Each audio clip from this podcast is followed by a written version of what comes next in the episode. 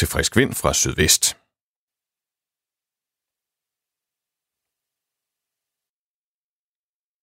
Og så tror jeg, at øh, jeg er på herovre i Aarhus-studiet igen, fordi øh, jeg vil sige, starte med at sige godmorgen. Det er den 24.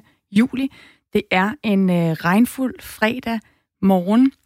Det er øh, en øh, fredag, hvor antallet af smittede, som vi lige hørte i nyhederne, med corona i USA rundede 4 millioner.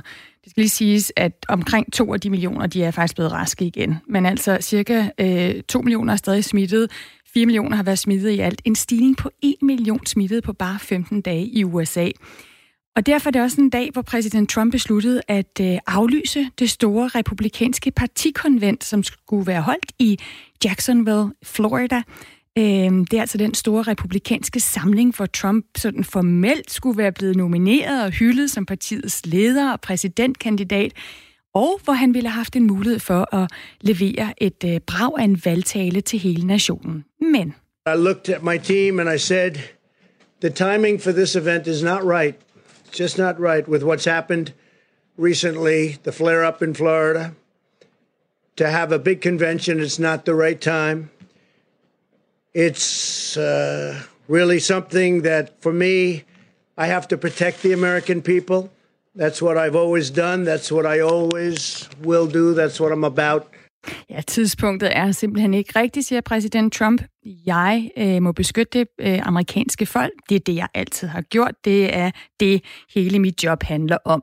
Oprindeligt, der skulle det her øh, konvent være afholdt i North Carolina, men øh, her var guvernøren, som er demokratisk, ikke så vild med at have tusindvis af, af mennesker samlet midt i en coronatid. Øhm, og så blev det flyttet til Florida, øh, men øh, nu aflyser Trump altså, fordi Florida er jo også et af de hårdest ramte corona-hotspots i øh, USA. Jeg kan lige sige, at i Danmark der stiger smittetallet jo også, men øh, Serum Instituttet siger, at der ikke er tegn på større udbrud eller vedvarende smittekæder, der er ude af kontrol. Det taler vi øh, mere om med en overlæge i næste time. I denne time, der skal det også handle om øh, en hest. Vil du have det her æble her? Det her det er lyden af hesten Montana, der lige om lidt øh, ender som løvefoder øh, i Ræ Dyrepark. Dyreparken den oplever nemlig i øjeblikket at have halvtomme fryser, fordi folk på grund af coronaen ikke har kunne komme til Ræpark med deres heste, som alligevel skulle aflives. Og derfor så har parken bedt folk om at donere deres heste. Og det har Sandra Lundager fra Tarm øh, hørt, og det har hun gjort. Og vi var her på Radio 4 morgen med, da dyrepasser Jens øh, Jakob tog livet af Sandras hest, Montana. Jeg har lavet boldpistolen, som er sådan et øh, aggregat her, en lang cylinder med en, en stift indeni, som øh, bliver skudt ud via en patron og så sætter jeg den for panden af hesten, så den øh, falder om. Ja, du kan høre mere om, hvordan øh, det foregik øh, klokken cirka halv otte her på Radio 4 morgen. Ellers så skal det også handle her til morgen om den 93-årige SS-vagt, der i går blev dømt øh, to års betinget fængsel. Og så vender vi turen, for kommer Tour de France til Danmark, eller gør den ikke? Det kan du høre mere om cirka 20 øh, minutter over syv. Og cirka kvart i otte, der prøver vi at få svar på, hvorfor chokoladefabrikanten Rittersport nu har fået rettens ord for, at det kun er dem, der må sælge kvadratisk chokolade. Klokken er 8 minutter over syv, og det er mig, Stine Krohmann Dragsted, der guider dig igennem dagens historier her på Radio 4 morgen.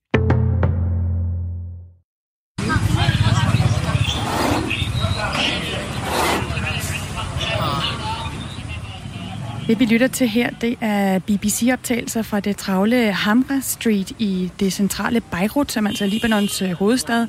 Øhm, det er fra tidligere i, i juli øh, måned. Vi er øh, foran indgangen til fastfoodkæden Dunkin' Donuts, der jo sælger donuts og kaffe af den amerikanske slags. Øh, det vi hører her, det er politiet, der er ved at afskærme et område foran den her forretning, fordi kort tid før det her optaget, der stillede den 61-årige Ali Mohammed Al-Hik sig op foran butikken øhm, og skød sig selv en kugle for panden øh, med mange mennesker som øh, ufrivillige tilskuere.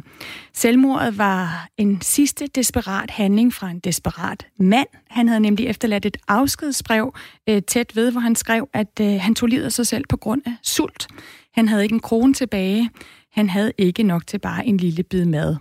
Og selvmord det har sat øh, fokus endnu en gang på den voldsomme økonomiske krise, som øh, det lille mellemøstlige land, Libanon, altså lider under.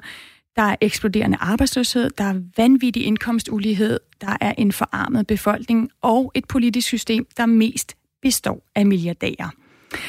Og den her, det her selvmord, det satte igen også nye demonstrationer øh, i gang i landet mod korruption og nepotisme i det politiske system. Og nu kan jeg sige uh, godmorgen til dig, Karen til dig, Karen Godmorgen. Godmorgen. Godmorgen. Øh, en masse eko på, en masse linjen, her, på linjen her.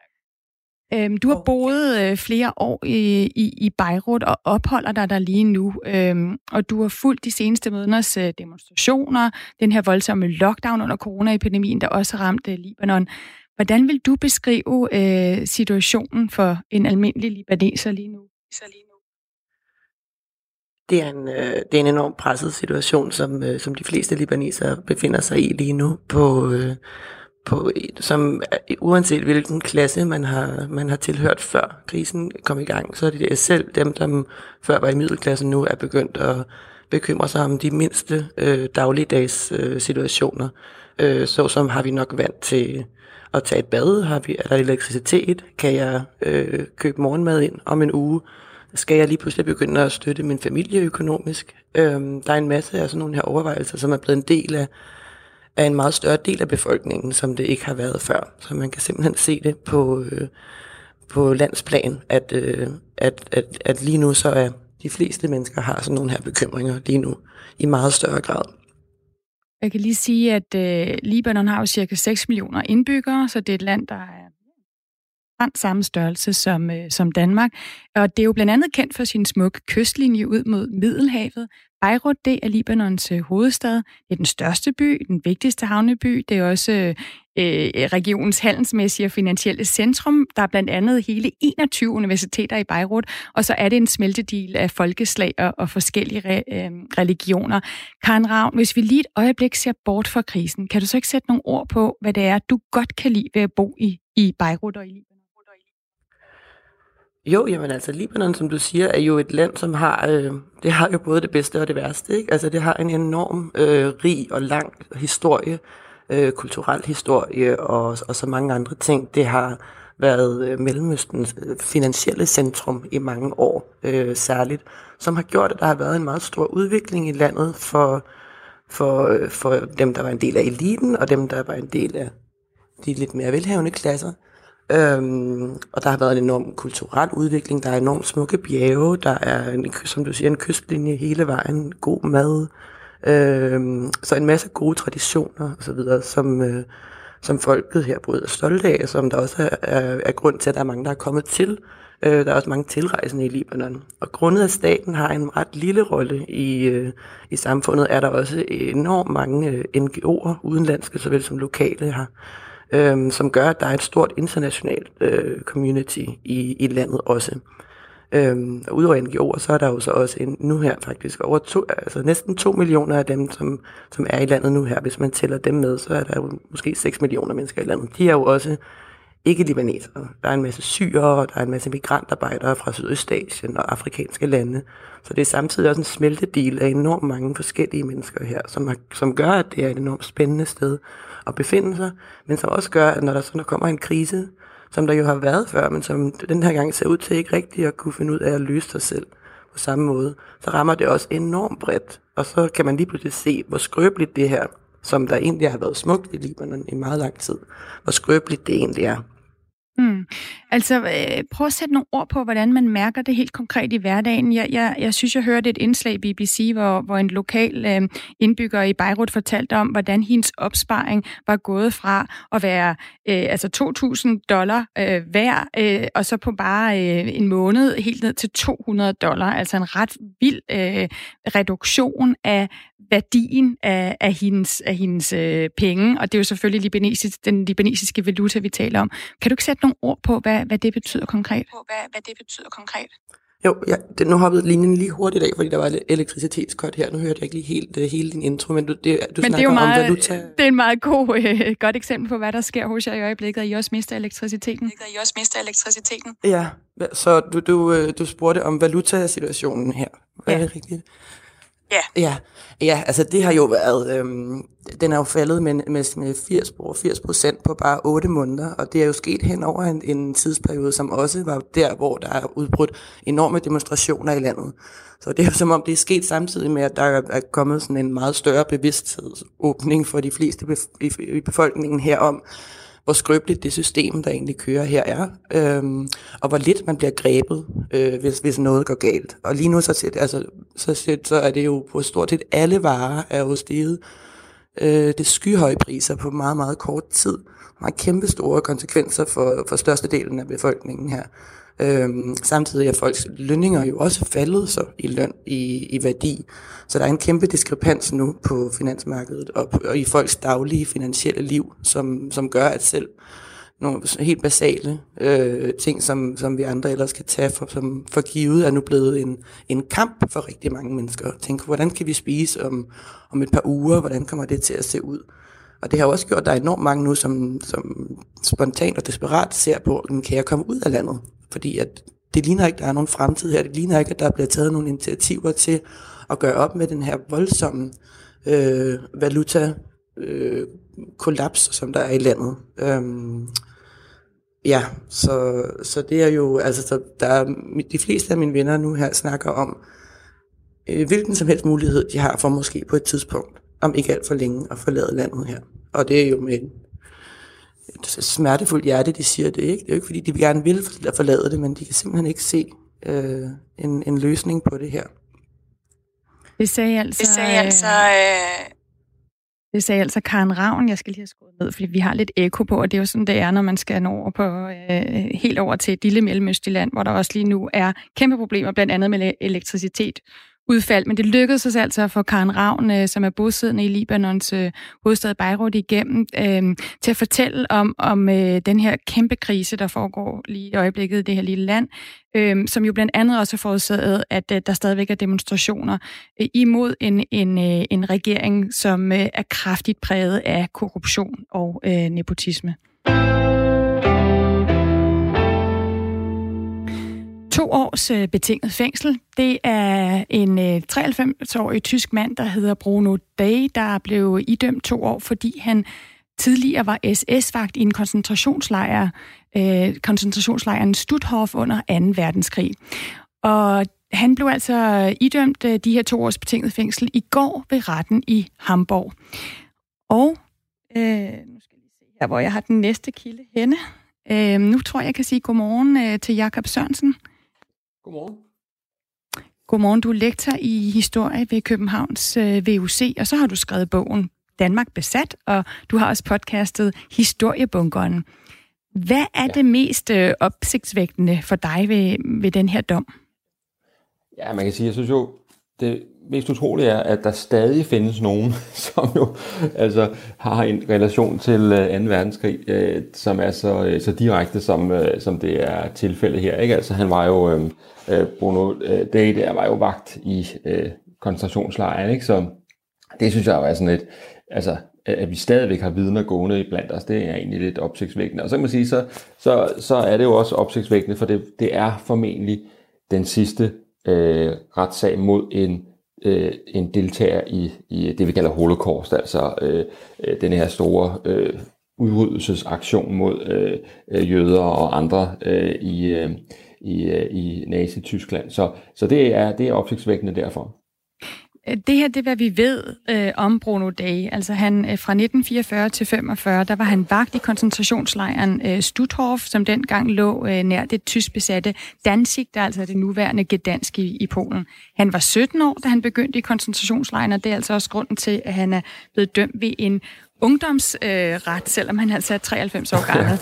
øh, Bruno Day, han har selv erkendt, at han øh, var vagt i lejren, men han har nægtet, at han har haft ansvar for drabene det kan jo virke øhm, nyttesløst eller, eller pudsigt måske at dømme en 93-årig for nogle gerninger, som han gjorde, da han var, var 17 år. Er der ikke en grænse for, øh, hvor, hvor ungt et menneske man kan stille til ansvar for, for de her øh, forbrydelser mod menneskeheden?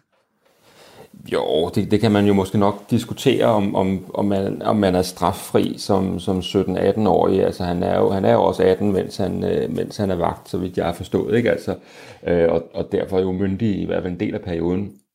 Øh, så jo, det kan man jo godt diskutere. Jeg synes jo, jeg synes, det, det er, man skal nok først og fremmest opfatte den her dom som en, altså som en symbolsk dom, ikke? altså som en, øh, som en øh, nødvendig øh, øh, et nødvendigt skridt mod dem, som man, når man ved, folk har deltaget i det her, så, så, øh, og, og er bekendt med det, så, øh, så må man som myndighed gå ind i de her sager, fordi at det er, øh, altså den, den del af historien, som Brun Day har været en del af, er jo, øh, kan man sige, er, er jo den største forbrydelse mod menneskeheden, vi kender. Altså, det er jo derfor, vi har øh, alle de her øh, øh instanser mod folkedrab og alt muligt andet. Det er jo på grund af holocaust. Så det er ligesom den store begivenhed. Øh, så der er man nok nødt til at træde ind. Men man kan selvfølgelig godt sige, hvad, kan vi, hvad får vi ud af at straffe folk øh, i den alder? Altså, kan vi regne med, at han kommer ud som et bedre menneske, når han har, når han har afsonet? Det, det, det er nok lidt sent at ændre på om der. Ja, for hvad siger han selv? Altså, øh, erkender han, at han er medskyldig i de her drab? Nej, altså han mener jo, at han er, er, har været en slags tilskuer til det. Øh, og, øh, og, og, og der må man sige, det, det, øh, altså han distancerer sig fra, kan man sige, den, den, øh, den øh, alvorlige del af, af holocaust, men han har jo været en, en del af, af maskineriet, altså hvis han har været vagt i lejren, og nu vil jeg sige, at det er jo ikke, det er jo ikke, der er jo ikke kommet enormt mange detaljer frem over præcis, hvad han har lavet, og, og præcis hvordan øh, retten har knyttet ham til, til det her, men men altså hvis han har været, altså hvis han har arbejdet i en koncentrationslejr, kan man sige, så ved vi fra forskningen, at, øh, at, at så var det faktisk øh, muligt for, for vagterne at, at sige til deres ledelse, jeg har, ønsker ikke at arbejde her, jeg vil gerne arbejde et andet sted. Altså, og det andet sted var jo så typisk øh, at være frontsoldat. Øh, og, og, og, så det vil sige, at man, man, man har faktisk haft et, et valg som, som, som vagt i en koncentrationslejr. Hvis man ikke ville være en del af det her, så kunne man faktisk søge væk. Så, så øh, alene af den grund kan man sige, så, så kan man ikke slippe afsted med at sige, jeg var bare tilskuer. Altså jeg stod bare i min tyske uniform og, og kiggede på. Altså den går ikke. Altså han, han, han har et ansvar, øh, som er et, et lille ansvar, kan man sige. Han er en lille del af den her meget, meget store øh, begivenhed, men, men han har et ansvar. Mm. Øhm, efter domsafsigelsen i går, der øh, sagde forsvaren sådan her fertig, sage ich mal, also emotional, körperlich. Deswegen konnten wir heute jetzt das auch nicht abschließend besprechen, ob das äh, so bleiben soll oder nicht. Ja, han siger altså, at min øh, klient var helt færdig efter domsafsigelsen, og derfor kunne vi ikke drøfte, om vi skulle appellere dommen eller ikke. Jeg tror, mange af os har set de her billeder af Bruno Dage, hvor han holder sådan en blå papirmappe op foran ja. sit, sit hoved. Øhm, han, er, altså, han vil ikke have, have, vise sit ansigt vel, øhm, øhm, her under retssagen. Anklageren, han var heller ikke tilfreds med, øh, med dommen. Was mir überhaupt nicht vertretbar erscheint, ist die Strafaussetzung zur Bewährung. Das ist ein Signal, wie ich sage, ist ein Signal der Lässigkeit. Ja, det at dommen blev betinget, det mener anklagerne er et tegn på ligegyldighed. Øhm, øh, Jakob Sørensen, altså lektor i historie ved Københavns VUC, den øverste ledelse i nazisystemet kunne jo ikke retsforfølges, øh, fordi de begik selvmord simpelthen. Men hvordan har man formået at stille andre, som for eksempel Bruno Dage, øh, til ansvar ved domstolen? Ja, altså man siger, nogen af, altså, dele af den tyske øh, øverste ledelse begik selvmord, men ellers blev de jo, en del af dem jo dømt, øh, altså faktisk lige efter krigen ved det, der hedder Nürnberg-retssagerne, øh, ikke? Altså, hvor man, øh, hvor man ligesom går efter den øverste ledelse i, øh, i Nazi-Tyskland, altså dem, der er tilbage, og dem, man har, øh, der ikke ligesom er, er, er undsluppet. Det var der jo nogle stykker, der gjorde. Og ellers så, kan man sige, så har der jo så kørt sådan kontinuerlige bølger af sager i, i Tyskland, men også i andre øh, lande, øh, øh, sidenhen, hvor man har øh, hvor man har øh, forsøgt at, at få bragt folk til ansvar for de ting, øh, øh de gjorde under 2. verdenskrig. Og, og det er jo lykkedes i en del tilfælde at finde folk, og så er der jo så også øh, en, en, en gruppe, kan man sige, som måske er relativt stor, som har, har sluppet for straf, og det hænger jo nok sammen med, at øh, altså, kan man sige, det kaos, der har, har præget, øh, altså kan man sige, Øh, Øh, perioden efter øh, 2. verdenskrig, altså hvor, hvor, hvor man måske kunne skifte identitet, og man kunne, man kunne øh, øh, flytte, altså tage til et andet land, og man kunne på forskellige måder sløre, hvem man var i sin fortid. Så der, der, har været, der har været forholdsvis gode muligheder for at gå under radaren for en del folk. Men altså, samtidig har man jo så haft andre øh, øh, instanser, altså det, der hedder Simon Wiesenthal Centret for eksempel, som har, som har gået sådan noget aktivt ind i og, og, og, og, og brugt enormt meget, mange ressourcer på at, at opspore og, og, og, fra, og fange øh, øh, tidligere øh, medlemmer af det her, øh, det her forbryderiske regime. Ikke?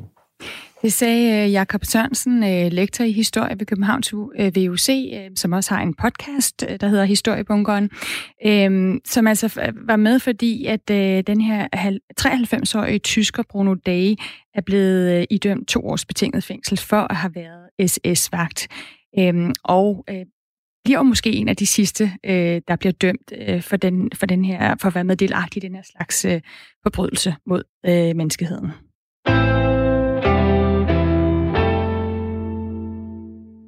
Nu skal vi tale om, hvad der til at starte med lignede et dansk cykeleventyr, men det har udviklet sig til lidt af en, en gyser. Cykel Danmark var jo i ekstase, da man for lidt over et år siden offentliggjorde, at de tre første etaper af Tour de France i 2021 skulle køres i Danmark. Det her er en fest, for alle er inviteret med. Det gode ved cykelsport, det er, at ingen skal købe billet. Alle kan komme, stor som lille, gammel som ung. Altså, det er det, der er cykelsportens væsen. Og så er det selvfølgelig også, når vi nu har mulighed for at vise hele verden. Alle dem, der sidder og ser øh, fjernsyn, sidder og ser tv, når de ser Tour de France om sommer, jamen, de kommer til at se nogle af de allerbedste billeder, vi har vist frem. Ikke alene fra København, men for hele Danmark.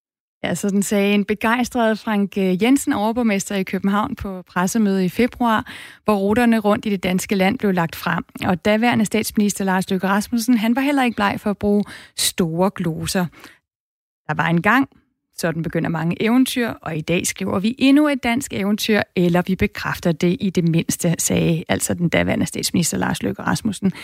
Men, for der er et men midt i al lykken om Tour de France og Danmark, coronaen kom og det betød EM og OL, der jo blev rykket til 2021, og her ligger humlen til problemerne. I går, torsdag, blev der nemlig skabt tvivl om, det rent faktisk bliver til virkelighed med Tour de France i Danmark. Det franske medie Le Telegram kunne fortælle, at øh, arrangørerne af verdens største cykelløb lige nu er i gang med at få starten aflyst, øh, altså den her danske turstart i 2021, og i stedet for at lade den starte i den franske region Bretagne. Årsagen til, at øh, arrangørerne af Tour de France øh, ASO angiveligt overvejer at droppe Danmark til fordel for Britannia, det er nemlig, at ASO ønsker at fremrykke starten med en uge, så turen ikke kolliderer med OL. Det er der jo ikke så lige til, da København også er værtsby for EM i fodbold næste sommer.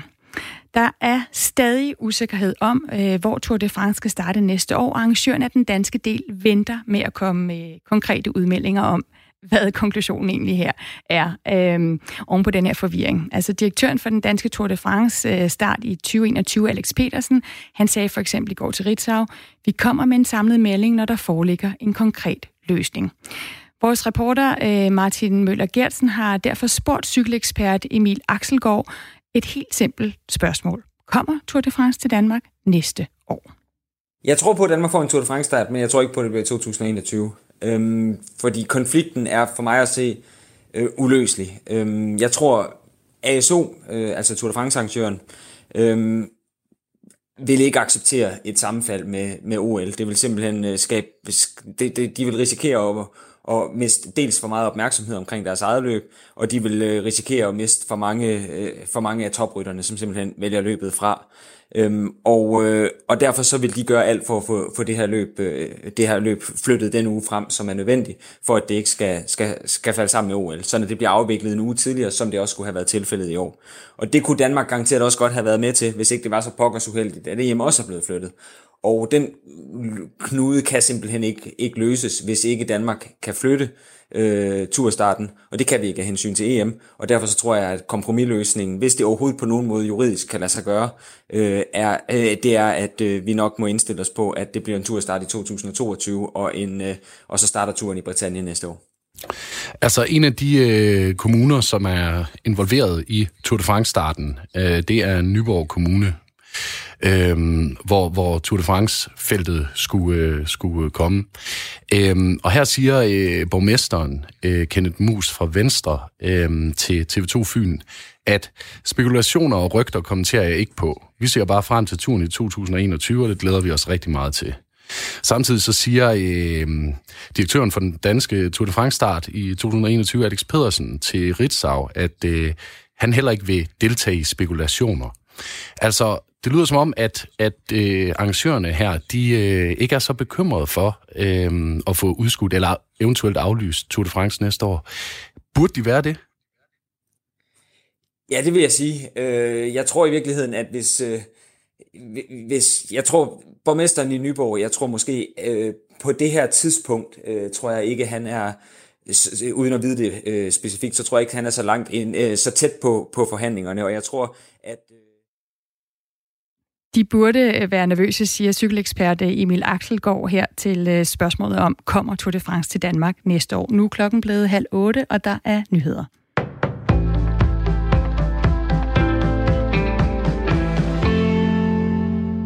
Forhandlingerne om en redning til dem, der risikerer fyring, når lønkompensationen udløber, er brudt sammen. Regeringen og arbejdsmarkedets parter, der forhandler om en løsning, er så uenige, at de ikke har forhandlet i ugevis, og nu vurderer flere fagforbund, at forhandlingerne er gået i baglås, det skriver politikken.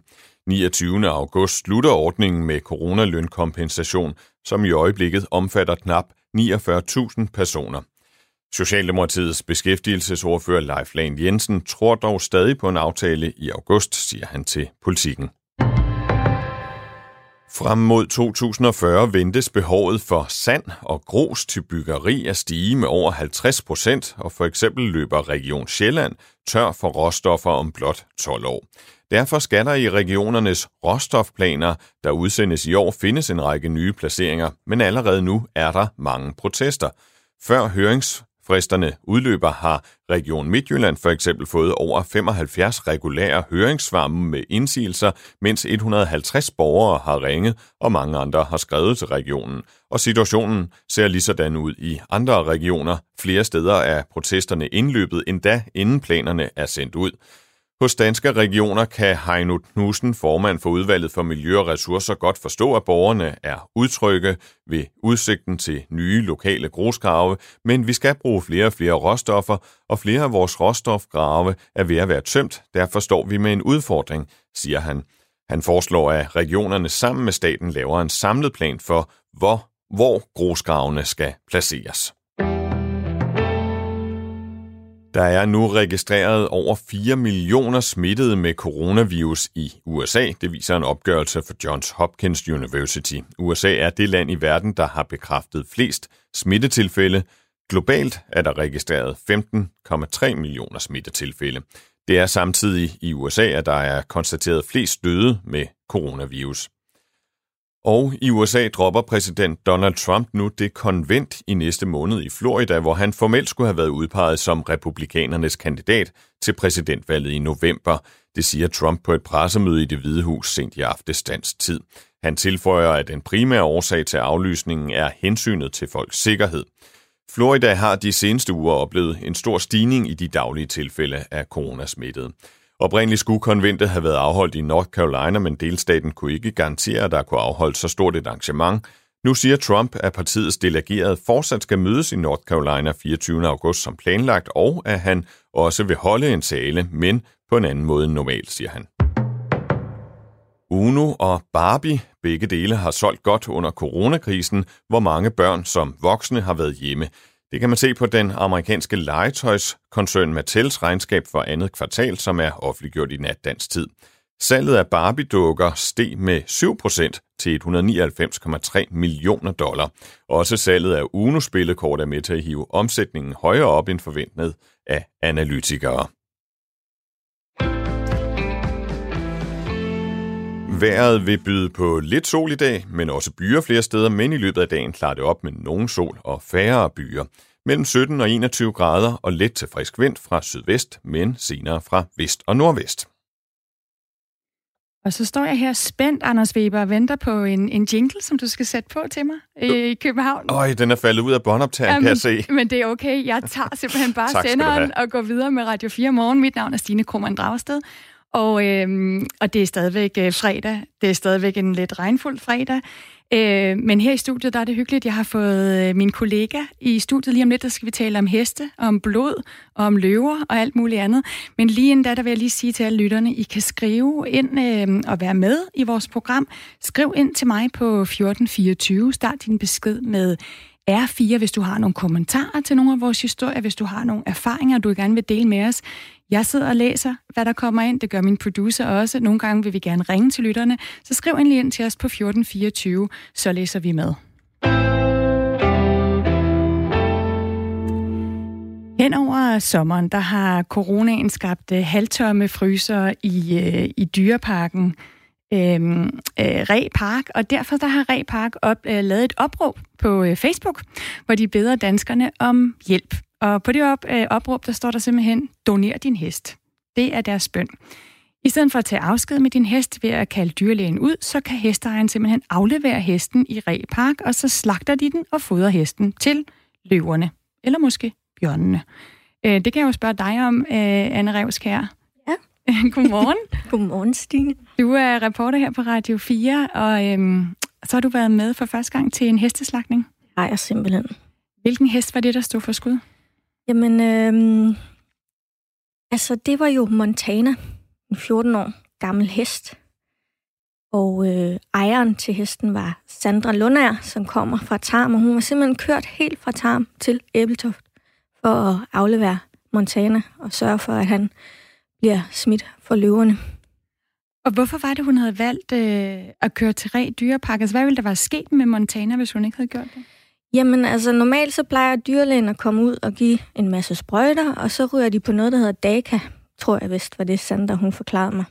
Og så, øh, så går der nogle rygter om, jeg ved ikke, om det var før i tiden, det var sådan, men altså, det er det, jeg hører fra alle hestepigerne, at så bliver de til sæbe. Men altså, det, det, er ikke, det er ikke Det er eftertjekket. Nej, Men det i er hvert fald ikke. så vil Sandra hellere have, at, det, at øh, Montana blev til løvefoder end eventuelt sæbe.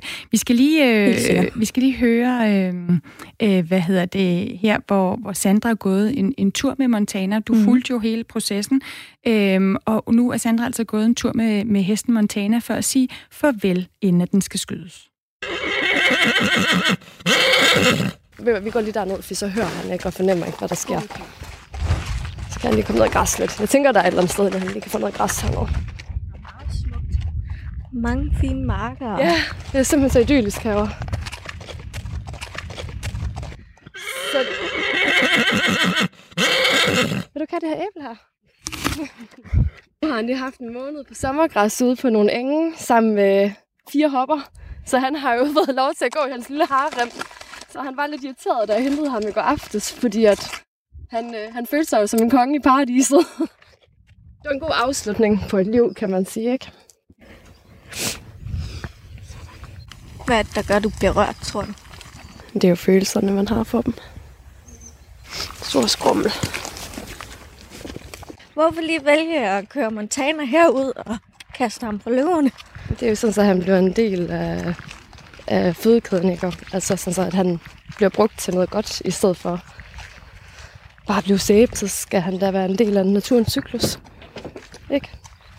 Så, så det går lidt op i en højere enhed, det hele, synes jeg. Det giver mere mening, det her. Altså, at han kan, kan være et overlevelseselement for et andet levende væsen. Det er jo meget mere optimalt, end at man bare sender dem til en forbrænding, hvor man bruger lidt af resterne på sæbikker. Så øh, Anne, det, det er den her følelse af, at der skal komme et eller andet ud af Montanas liv. Man kan godt høre, at det er en hest, der har betydet meget for, for Sandra. Kan du Præcis. lige prøve at fortælle lidt om, hvad det var, du oplevede? Jo, men altså, man skal også huske på, at Sandra har faktisk taget imod Montana ved fødslen. Og øh, da jeg kontakter Sandra, så er hun også sådan, at jeg vil også bare gerne vise, at jeg er ikke bare er en kynisk hestepige. Altså, jeg gør faktisk det her for at gøre noget godt. Øhm, og det synes jeg jo egentlig er meget sympatisk, kan man sige, at løverne og bjørnene og ulvene får, får en bid af Montana. Og var hun så med hele vejen også, da Montana skulle skydes? Øhm, nej, hun ville ikke se, at han blev øh, skudt. Og det blev jeg der jo til, og det kan jeg jo egentlig godt forstå. Men det var ikke, fordi hun har noget imod selve den øh, metode. Øhm, men, øh, men hun ville bare ikke have det minde af ham, at det skulle være det sidste minde. Vil du ønske, øh, at du ikke havde set det heller? Både og, tror jeg. Der er lidt ambivalens der, Stine. Hvordan var det, Anna, at se en hest blive skudt? Jamen, jeg er jo en byby, eller jeg har jo boet i provinsen, men jeg har ikke boet på landet, landet, så jeg har jo aldrig set øh, ting blive slagtet. Jeg har fandme heller ikke set en kylling blive slagtet, så altså, det, det, var, det var voldsomt. Det øh, tror jeg også, man kan fornemme. Øhm, lad os lige prøve at høre, øh, hvad der skete, da Montana blev sluttet. Vi kan lige advare, ja. at øh, det er en lidt voldsom scene, vi skal ja, høre, vil høre nu. Øh, og når øh, I tænker, at det her blod, vi kan høre, så er svaret, ja, det er ja. det. Jeg har lavet boldpistolen, som er sådan et øh, aggregat her, en lang cylinder med en, en stift indeni, som øh, bliver skudt ud via en patron. Og så sætter jeg den for panden af hesten, så den øh, falder om. Og det er en fornuftig måde at bedøve på. Det er ikke en decideret aflivning, så derfor forbløder jeg den bagefter. Øh, simpelthen stikker en kniv ind i brystet på den, så den afbløder. Okay.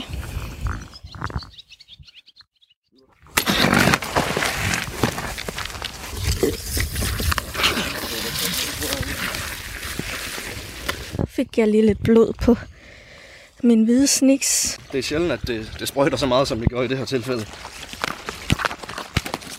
Lige nu stikker jeg i halsen på hesten, så den afbløder hurtigst muligt, og den er, den er væk nu, så det vi ser tilbage nu, det er sådan de sidste krampetrækninger og nerver. Blodet fosser ud af den. Og du ligner en, der lige været besvin. har du det stramt med det? Ja, hvad med, hvad med dig? Nej, jeg har det helt fint med det. Det, er jo, det gør vi jo hver onsdag, det her. Det, det er rutine efterhånden at skulle aflive heste og få dem slagtet.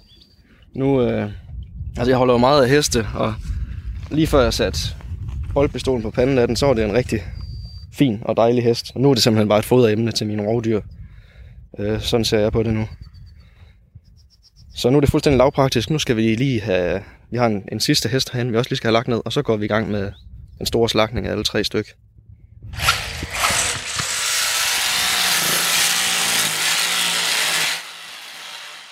Det er basically bare en sav, øh, som så er eldrevet, fordi øh, det kræver, nu har jeg store muller, men det kræver meget armkraft at skulle øh, save sådan en hest her i stykker. Så derfor får vi lige lidt hjælp fra en stikkontakt. Så klingen den kører frem og tilbage lynhurtigt, ligesom øh, ja, man kan også få sådan nogle gamle dage til, til brød og kød og så videre, sådan noget gamle bedstemøder, de skærer med i køkkenet. Det er sådan en her på speed, den er noget større. Så nu vil jeg til at larme lidt med den. Det sker nogle gange, at man bliver sparket af sådan en død hest her, altså selvom den er stendød. Når vi så skærer hovedet af, så kan de godt give nogle spjæt, og jeg er blevet sparket af sådan en hest der. Det kom, det kom lidt bag på mig. Det, den havde jeg ikke lige set komme. Det vidste jeg sgu ikke lige, at de gjorde. Nu er jeg lidt mere ops på det. Nu ser jeg det komme.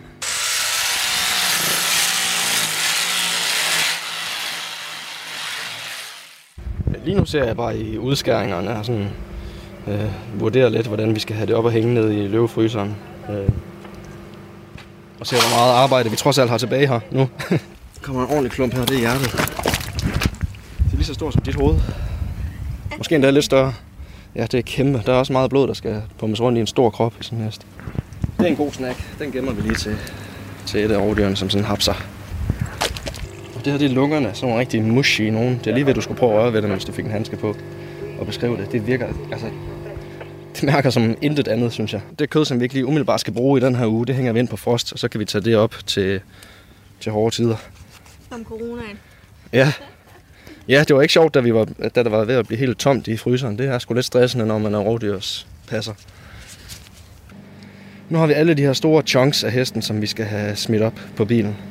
Og der skal vi godt nok lige være to der. Det er godt, jeg har Maria med hernede, for der er nogle kilo at løfte.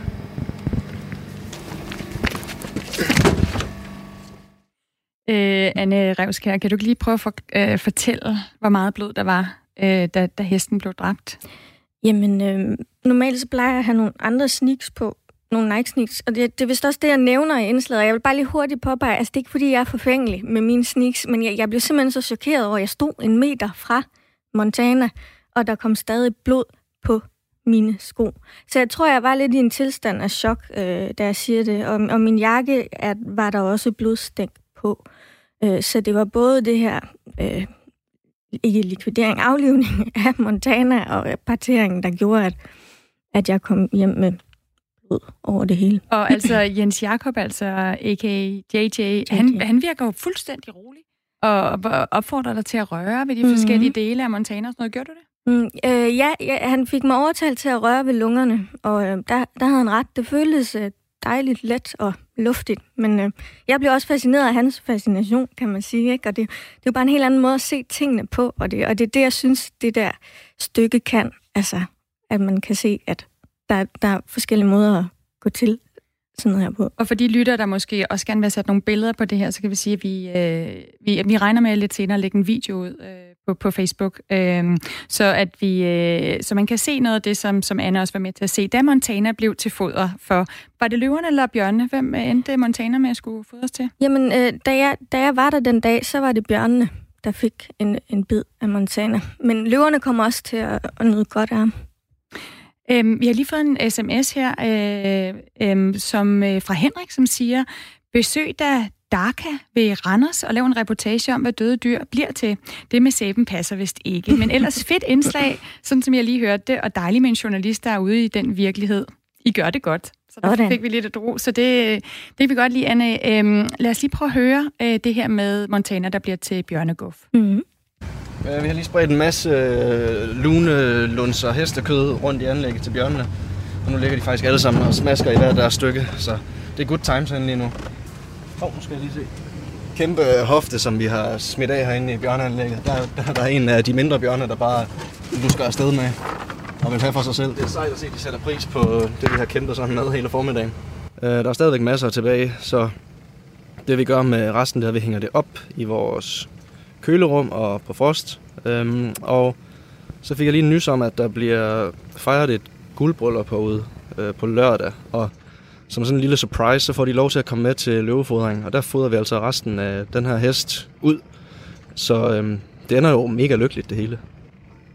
Ja, det ender mega lykkeligt, det hele, Anna mm-hmm. Revskær. Var det også den følelse, du gik øh, afsted med til sidst, selvom det var en voldsom oplevelse? Ja, det var det faktisk. Altså, jeg, jeg lige pludselig forstod jeg godt, hvad det var, Sandra mente. Altså, de der bjørn, super glad. JJ, a.k.a. Jens Jakob, super glad. Alle var glade, men jeg er lidt ked af, at, øh, at vi måske har spoilet det der guldbryllup surprise. Det, det undskylder for. Der er kommet en til sms fra Mia, øh, som skriver, jeg har haft dyr hele mit liv, og det er virkelig hårdt at høre aflivningen af en ja. hest, men samtidig godt, at det går i den naturlige fødekæde i stedet for til sæbe. Mm. Men bliver huden til læder ting, for eksempel? Jeg kunne aldrig hverken røre eller lugte til min elskede afledede dyr, skriver hun også. Og det kunne Sandra jo heller ikke, skal vi lige sige. Hun var ikke med, da Montana blev afledet. Nej, øhm, det var hun ikke. Men altså, altså bjørneulene æder alt. Okay, så der er ikke noget med, at der bliver lavet ledertasker ud af Montana? JJ laver ikke lige en task øh, til sig selv. Tusind tak, øh, Anne Revskær, for at du øh, for det første fulgte Montana på sin sidste færd, øh, og, øh, og kunne få komme ind i studiet og fortælle os om, øh, hvordan det egentlig foregår, når sådan en hest bliver til bjørnefoder. Det var så let.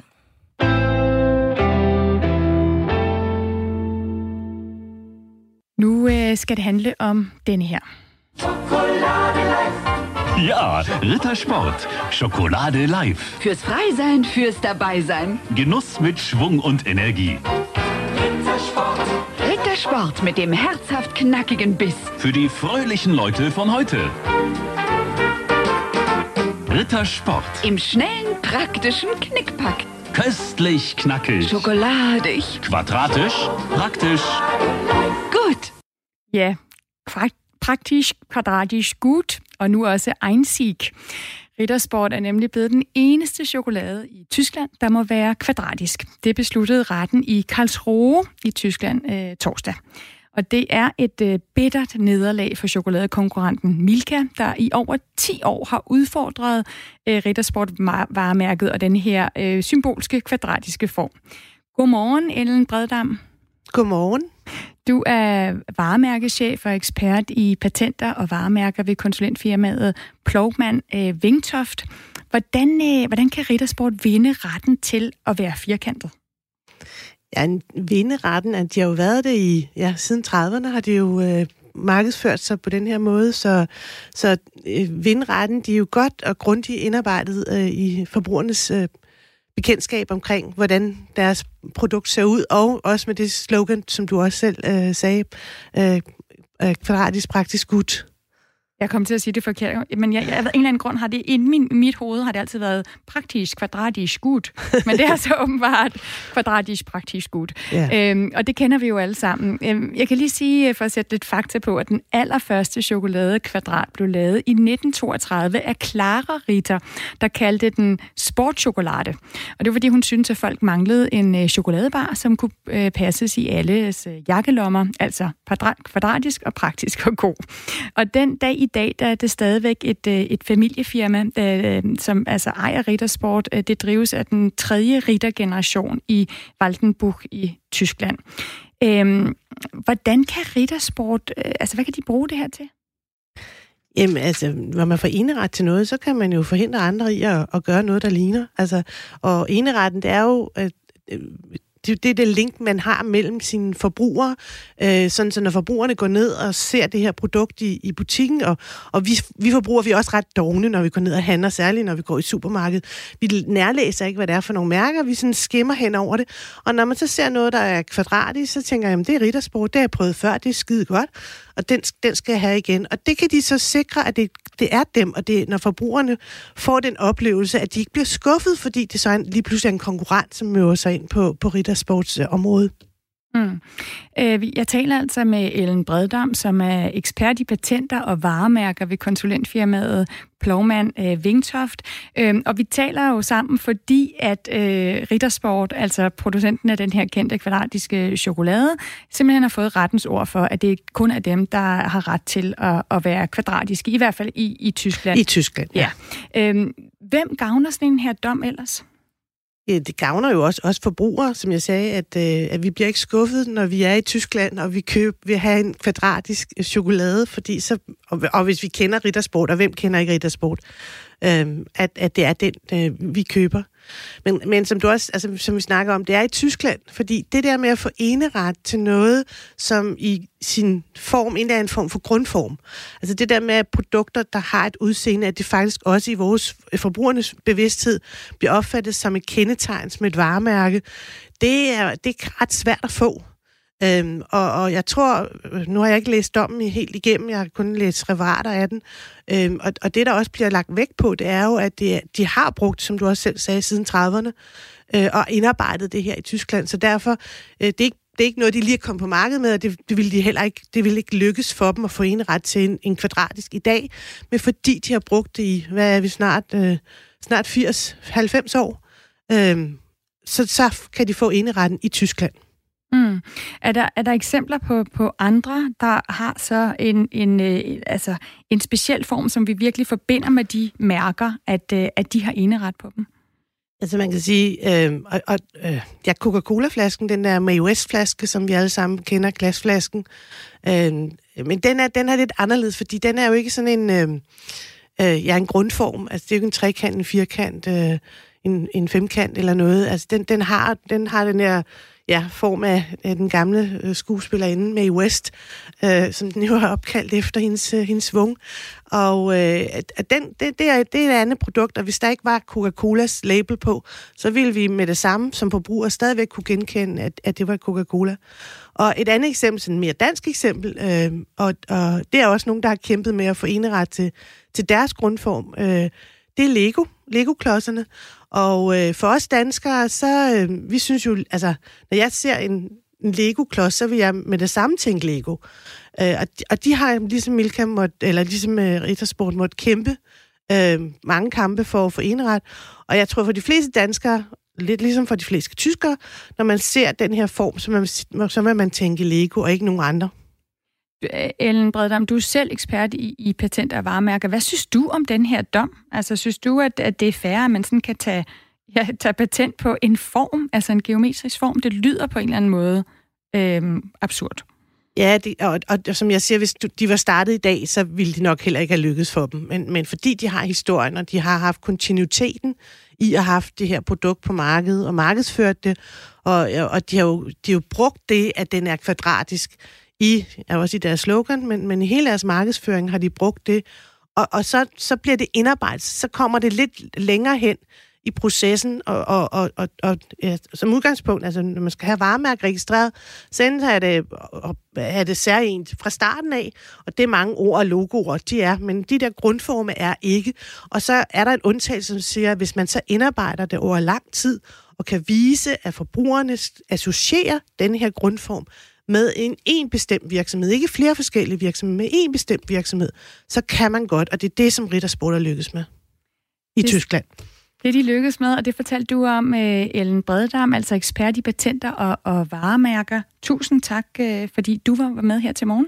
Ja, velbekomme.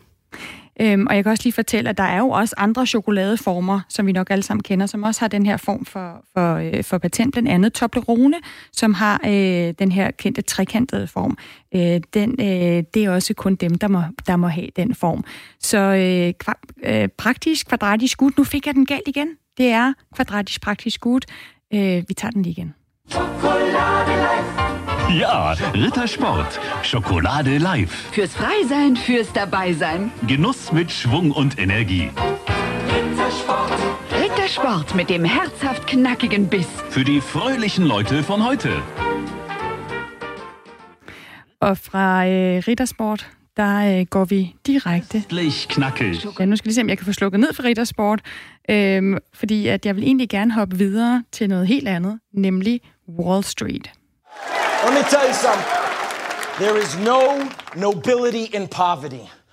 I have been a rich man and I have been a poor man, and I choose rich every fucking time. Because at least as a rich man, when I have to face my problems, I show up in the back of a limo wearing a $2,000 suit and a $40,000 gold fucking watch. Det her det er en lille bid fra filmen Wolf of Wall Street, altså den her film, hvor, hvor Leonardo DiCaprio han spiller en ung aktiehandler på Wall Street. En lidt uh, dyster en af slagsen. Og har man ligesom uh, DiCaprios figur i Wolf of Wall Street spekuleret en smule i aktier i år, så har der været store summer at hente. For under coronakrisen, der røg aktiekurserne jo helt i bund, for derefter at tage en eksplosiv tur opad igen. Og øh, Mikkel Petersen, du er jo også en ung aktiehandler. Er du lidt inspireret af den her film? Øh, jeg vil ikke som sådan sige, at jeg er inspireret af filmen. Dog har jeg stadig klart noget af den. Det viser, hvordan penge og status hurtigt kan fordærve et menneske. I det her tilfælde John Belfort, øh, som forsøger at slå igennem på Wall Street på den korrekte måde, øh, hvor han hurtigt bliver affaret af hans chef, Mark Hanna, som overbeviser mig om, at den korrekte måde at etablere sig på at ved at svindle leve, leve fuldt ud, som man også kan høre i introen. Altså Mikkel Petersen, som vi snakker med, lad mig lige sætte nogle ord på dig. Du har handlet med aktier siden du øh, blev 18, og det er jo ikke så længe siden, for du er bare 19 år nu. Du har lige afsluttet 3.G på Handelsskolen i Års i Nordjylland, og så har du gruppen Unge Investorer øh, med over 7.300 øh, medlemmer. Og grunden til, at vi taler med dig, det er jo fordi, at aktiemarkedet øh, i Danmark har taget den her historiske rutsjebane under coronakrisen. Hele det, der hedder C25-indekset, og det stod jeg lige op, fordi jeg ved faktisk ikke så meget om aktier, men det skulle være det indeks, der omfatter de 25 mest omsatte børsnoterede danske aktier på Københavns Fondsbørs. Det ramte bunden øh, 23. marts. Coronakrisen slog simpelthen hul i hele det her marked. Men det mest bemærkelsesværdige, det er så den raketfart, som aktierne er kommet tilbage med. Og det er der jo nogen, der har tjent penge på, blandt andre dig, øh, Mikkel Petersen. Hvor meget har du tjent i, i kroner og øre? Jamen, øh, jeg har tjent øh, på den gode side af 30.000 kroner, hvilket svarer til en forøgelse af min portefølje på 50 procent. Okay, så du, øh, du havde 15.000 i forvejen, og nu har du så lagt øh, 30.000 oveni? Nej, jeg, jeg havde 60.000 i forvejen, og så har jeg så tjent 30.000. Det var mig, der ikke var hurtig til hovedregningen der. Er der nogen, der har, der har hjulpet dig med at sprøjte penge i dit aktieeventyr?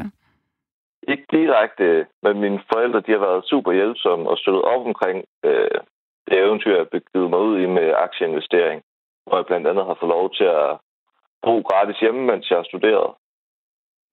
Øhm, Mikkel Petersen, jeg har en, øh, en 15-årig søn, som måske lytter med, og som faktisk også har diskuteret en hel del med os her på det sidste, om han kunne begynde at, at, at investere hans, øh, hans spare som øh, øh, kroner og øre i, i aktier. Hvad vil dit råd være til ham? Hvordan skulle han eventuelt øh, begynde at tjene penge på, på aktier? Jeg vil sige, at han skal sørge for selv at læse op på det og være... Jamen altså, ikke bare kaste sig ud i det, men tag det i hans eget tempo, så han er klar på det, på grund af, man ved ikke altid, hvordan man reagerer på, hvis ens konto den er 10% nede, som jo lige pludselig kan ske på grund af sådan noget som corona. Mm. Så man skal, man skal ture kunne tage en, løbe en risi, risiko. Ja, men det er vigtigt, det er ikke bare at kaste sig ud i det, men at tage det i ens eget tempo. Det var altså det gode råd her fra Mikkel øh, Petersen, som er en, en 19-årig privat øh, investor, og også stifter af Facebook-gruppen øh, Unge Investorer, og som altså blandt andet har tjent 30.000 øh, på, at øh, det danske aktiemarked, efter at have taget en voldsom rutsjetur nedad, nu har taget en øh, voldsom rutsjetur opad igen.